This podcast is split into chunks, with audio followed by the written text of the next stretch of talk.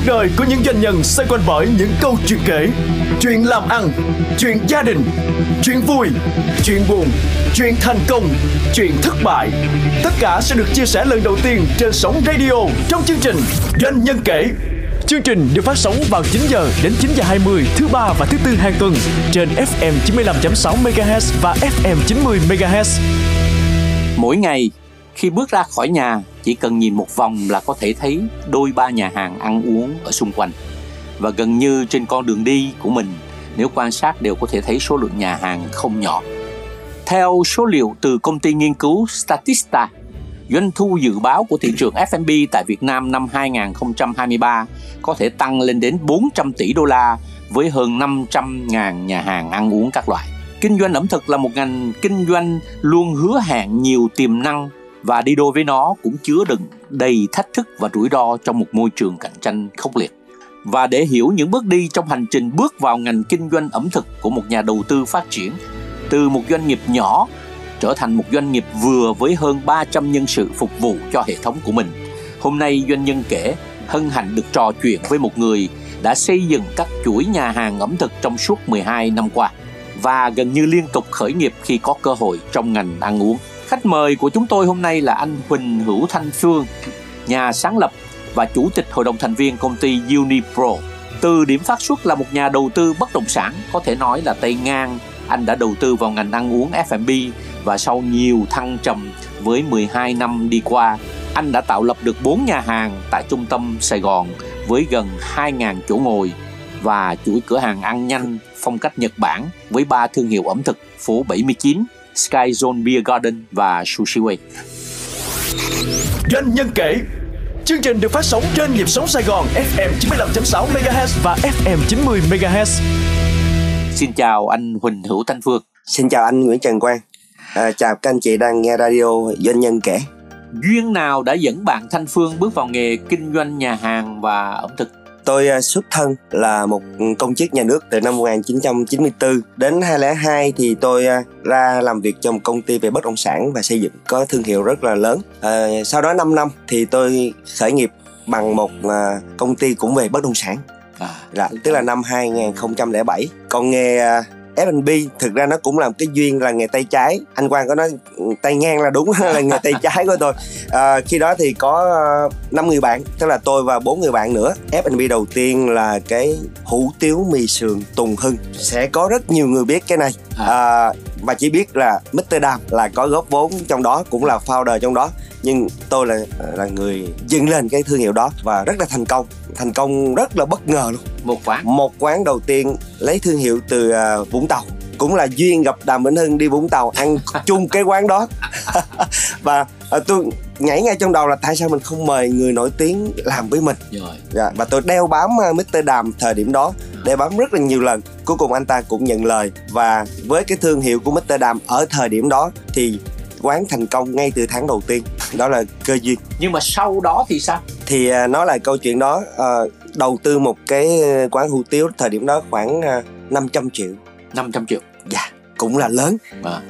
tức là nâng cấp cái quán hủ tiếu lên thành Rồi. một cái quán ăn rất là uh, máy lạnh À. rồi bàn ghế nội thất khá là tại vì có tên của Mr. Đàm mình cũng Rồi, phải làm thì nó rồi, đàng rồi, coi như là chưa mở cửa hàng thì khách đã đứng xếp hàng từ sáng đến tối quán liên tục à. liên tục liên tục có khách doanh thu tháng đầu tiên là 900 triệu mà chỉ bán một tô có 39 ngàn thôi À, rồi. tức là anh có thể hình dung là một ngày cả ngàn tô và tôi chỉ bán hai tháng là lấy lấy vốn rồi à rồi. Hai đến ba tháng là lấy vốn thôi. Thì thực sự một cái ngành kinh doanh quá là hấp dẫn. Hấp dẫn. Thực ngay sự là hấp dẫn so với lại uh, uh, đầu tư bất động sản. Dạ đúng. Mình nói wow tại sao mà mình làm dễ dàng như thế?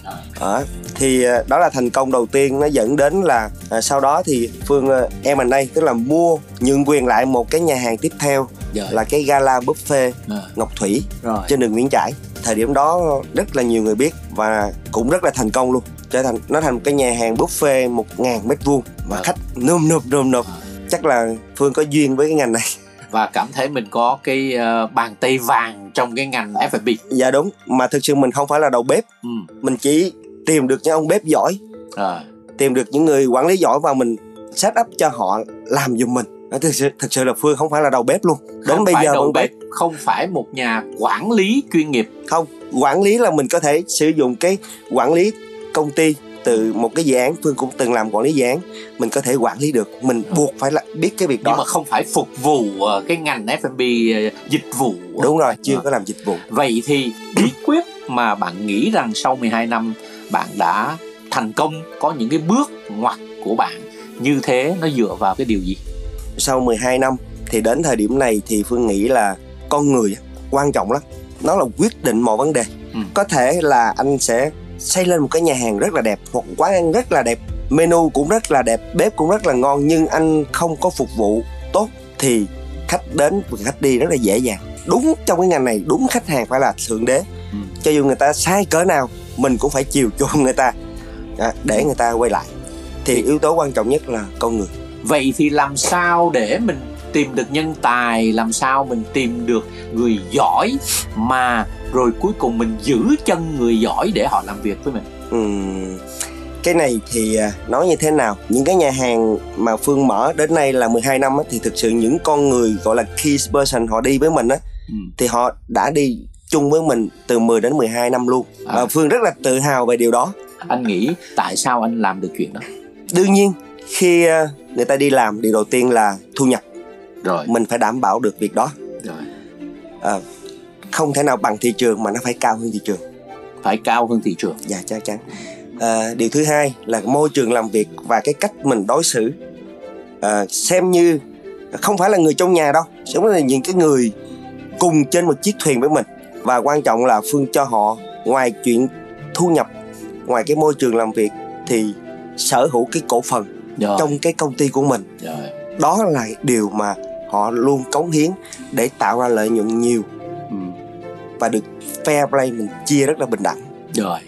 Ngoài cái tiền bạc vật chất ờ, lương bổng rồi cổ phần là Dạ. một yếu tố rất quan trọng Dạ. thì trong cái quản trị trong cái hành xử trong cái quản lý con người thì, thì anh có cái quan điểm gì để làm sao họ có thể công tác cống hiến hết mình Dạ. À, hiện nay thì Phương đang giữ vai trò là chủ tịch vâng của các brand, Dạ. các thương hiệu khác nhau. Vâng. Mỗi thương hiệu lại là có những cổ đông khác nhau. Thì à, quan điểm của Phương là trao quyền, trao quyền cho các anh em trong kiểm soát. Thế mạnh của họ thì trao quyền để họ quyết định. Giống như hiện nay nhà hàng phố 79 thì có một giám đốc điều hành rất là giỏi, họ giỏi hơn Phương trong cái nghề này rất nhiều. vâng Có thể là cổ phần mình nhiều hơn, tuổi mình nhiều hơn, ừ. tiền mình nhiều hơn nhưng trong lĩnh vực này bạn đó giỏi hơn mình. Giao cho bạn đó quyết định vấn đề. Trong Skyzone cũng vậy và Sushi Way cũng vậy. Vâng. các bạn giỏi trong nghề thì mình trao quyền. Vậy thì theo anh cái quá trình phát triển hệ thống nhà hàng thì cái điều gì là điều thách thức khó khăn nhất? Thách thức cho một cái thương hiệu thì điều đầu tiên anh phải chọn được cái mô hình gọi là concept đó. À. Nó phải đúng. Thế nào là một concept đúng trước đó anh sẽ phải quan sát thị trường nghiên cứu thị trường có những người họ thấy một cái nhà quá đẹp hoặc mảnh đất quá đẹp là họ tự suy nghĩ là sẽ mở một cái nhà ở đó mở lên thì nó không đúng nhu cầu của thị trường thì thất bại là nhiều thành ra đầu tiên mình sẽ ra một cái mô hình và quan sát trên thị trường là những mô hình đó đang có những đối thủ nào Ừ. họ đang mạnh điều gì và khi mình ra một cái sản phẩm mới Ừ. một cái thương hiệu mới thì mình sẽ đánh vào đối tượng khách hàng nào điều đó là quan trọng nhất đối với phương đến thời điểm hiện tại. Chứ không phải là một cái nhà đẹp, một cái vị trí đẹp hoặc là một ông bếp giỏi. Cái yếu tố trong marketing, trong xây dựng nhà hàng hoặc một sản phẩm là lấy khách hàng làm trung tâm, cái yếu tố đó gần như là bây giờ ai cũng quan tâm và chú ý. Tuy nhiên làm thế nào để chúng ta có thể biết rằng là sản phẩm chúng ta tiếp cận được đúng cái khách hàng đó và đáp ứng đúng cái nhu cầu cái thấu hiểu cái kỳ vọng của cái nhóm khách hàng mục tiêu của chúng ta. Làm thế nào để chúng ta biết được rất rõ chuyện này?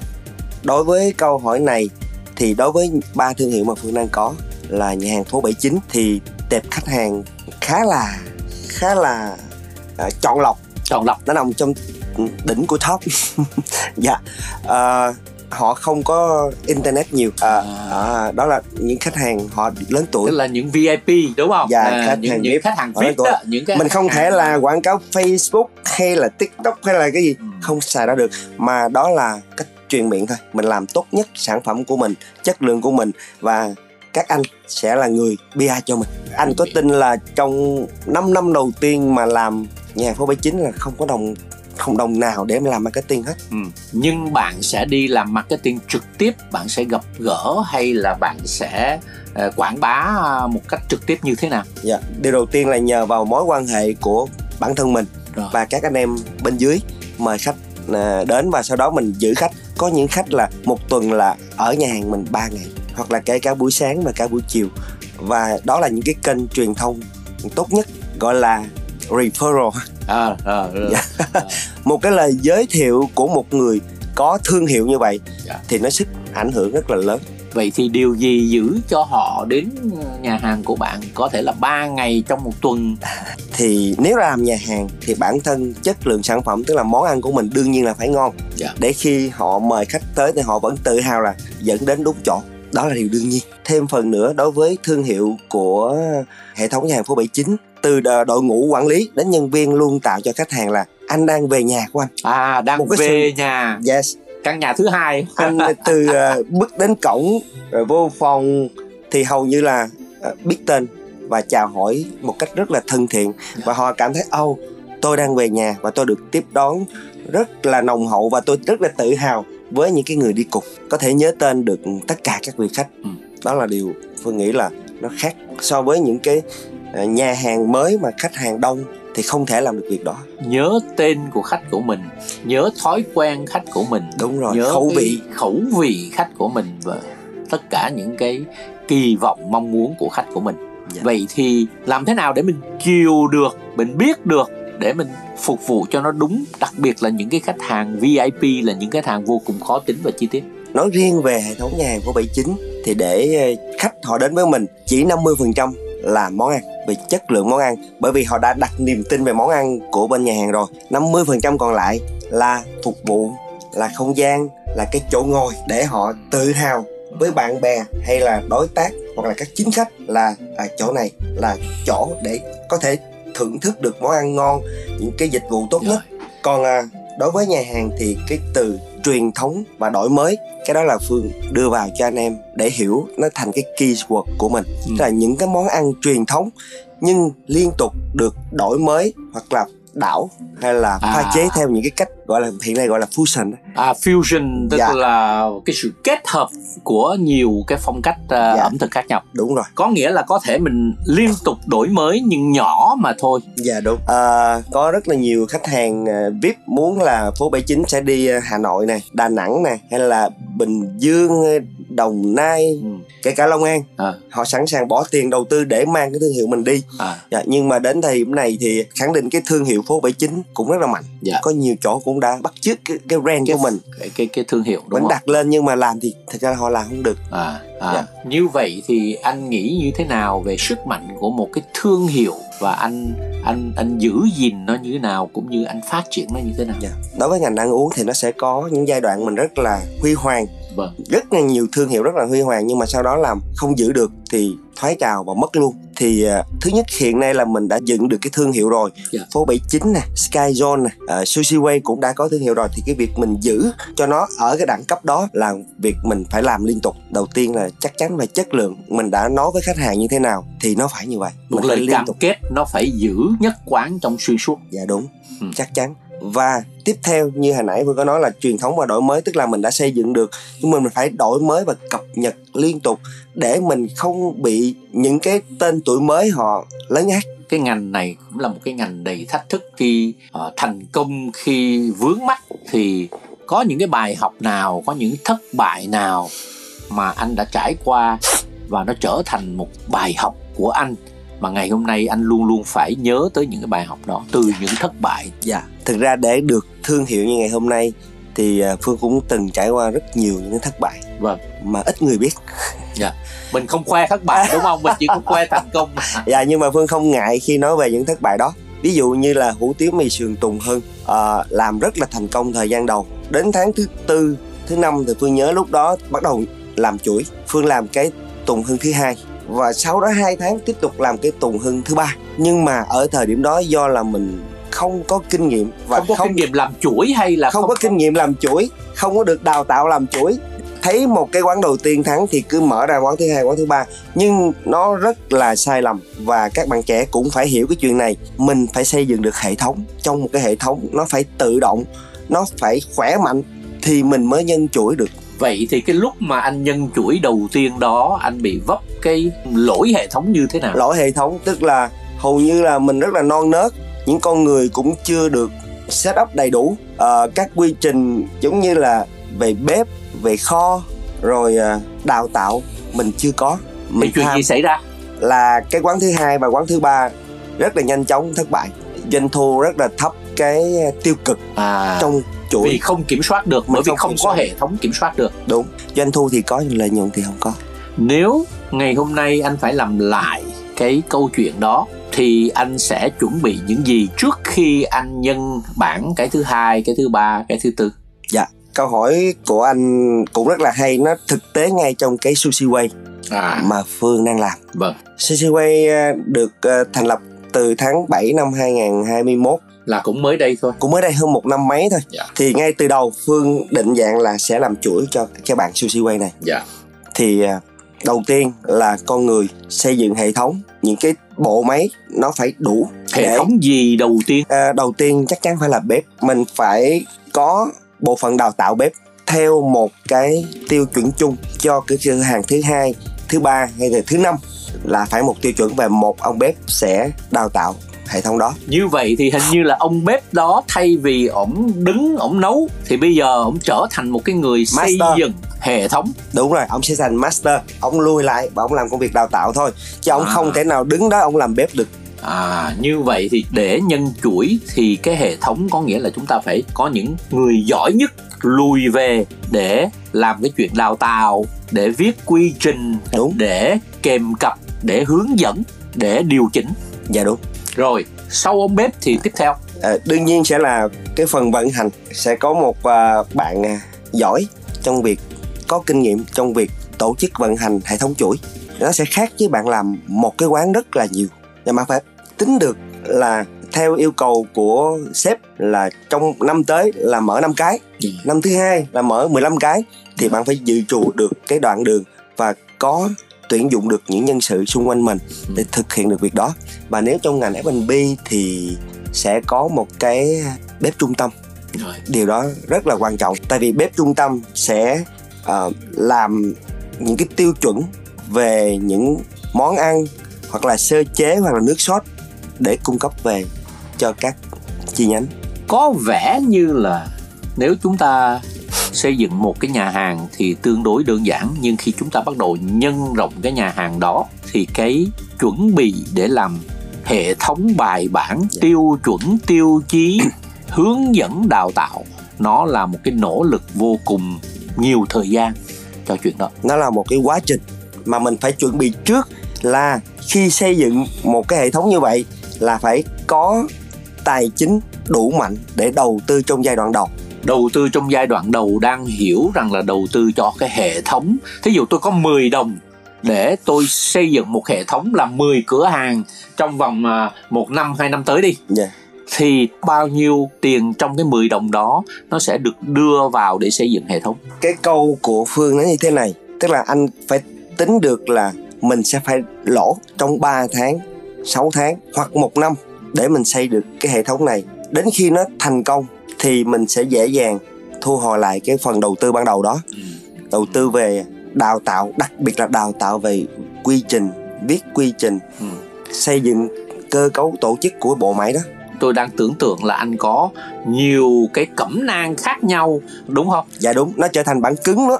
Đó là một vấn đề bởi vì cũng nhiều đơn vị tập trung vào làm cái quy trình đó. Nhưng từ quy trình mà nó biến thành hành động nó lại là một chuyện khác. Đúng bởi rồi. vì có những người uh, có những chuyên gia họ sẽ đưa vào uh, họ viết luôn quy trình cho anh. Dạ. nhưng mà cái khó là làm sao những cái quy trình đó nó phù hợp và nó biến thành hành động đúng. Chính xác là như vậy. Từ lý thuyết và thực tế nó rất là khác. Và phương chọn cái việc viết quy trình là bản thân từng bộ phận từng con người của mình sẽ phải viết ra. À. chứ mình không thuê một đơn vị tư vấn làm mình sẽ tự viết cái quy trình thực tế của mình ở mức đơn giản nhất để khi một bạn mới vào tiếp nhận một vị trí đó bạn sẽ chỉ có 2 đến 3 ngày để hiểu việc mình làm. Đơn giản nhất có ai hướng dẫn để viết không? Bởi vì những cái người làm bếp hay những người làm dịch vụ à. Ờ, phục vụ họ đâu có bao giờ họ viết lách cái chuyện quy trình đó đâu. Bếp thì không thể viết được rồi ở đó thì dạ. bếp thì không thể viết, viết được, được. rồi. Tất nhiên là tổng quản lý thì họ sẽ đưa ra và ừ. họ thúc đẩy các bộ phận như buộc vậy, phải làm.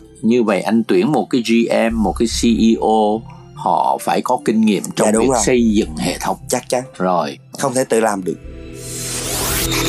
Doanh nhân kể Chương trình được phát sóng trên nhịp sóng Sài Gòn FM 95.6 MHz và FM 90 MHz. Qua những câu chuyện về trải nghiệm thực tế trong phát triển kinh doanh ẩm thực của doanh nhân Huỳnh Hữu Thành Phương, chúng ta đã hiểu thêm được phần nào quá trình phát triển một nhà hàng ăn uống từ ý tưởng, concept cho đến hiện thực và những câu chuyện thành công, thất bại trên bước đường đó. Hãy cùng trở lại với doanh nhân kể trong chương trình kế tiếp để theo dõi những tình huống thực tế thú vị khác qua quá trình chinh phục lòng tin khách hàng của anh. Cuộc đời của những doanh nhân xoay quanh bởi những câu chuyện kể, chuyện làm ăn, chuyện gia đình, chuyện vui, chuyện buồn, chuyện thành công, chuyện thất bại. Tất cả sẽ được chia sẻ lần đầu tiên trên sóng radio trong chương trình Doanh nhân kể Chương trình được phát sóng vào 9 giờ đến 9 giờ 20 thứ ba và thứ tư hàng tuần trên FM 95.6 MHz và FM 90 MHz.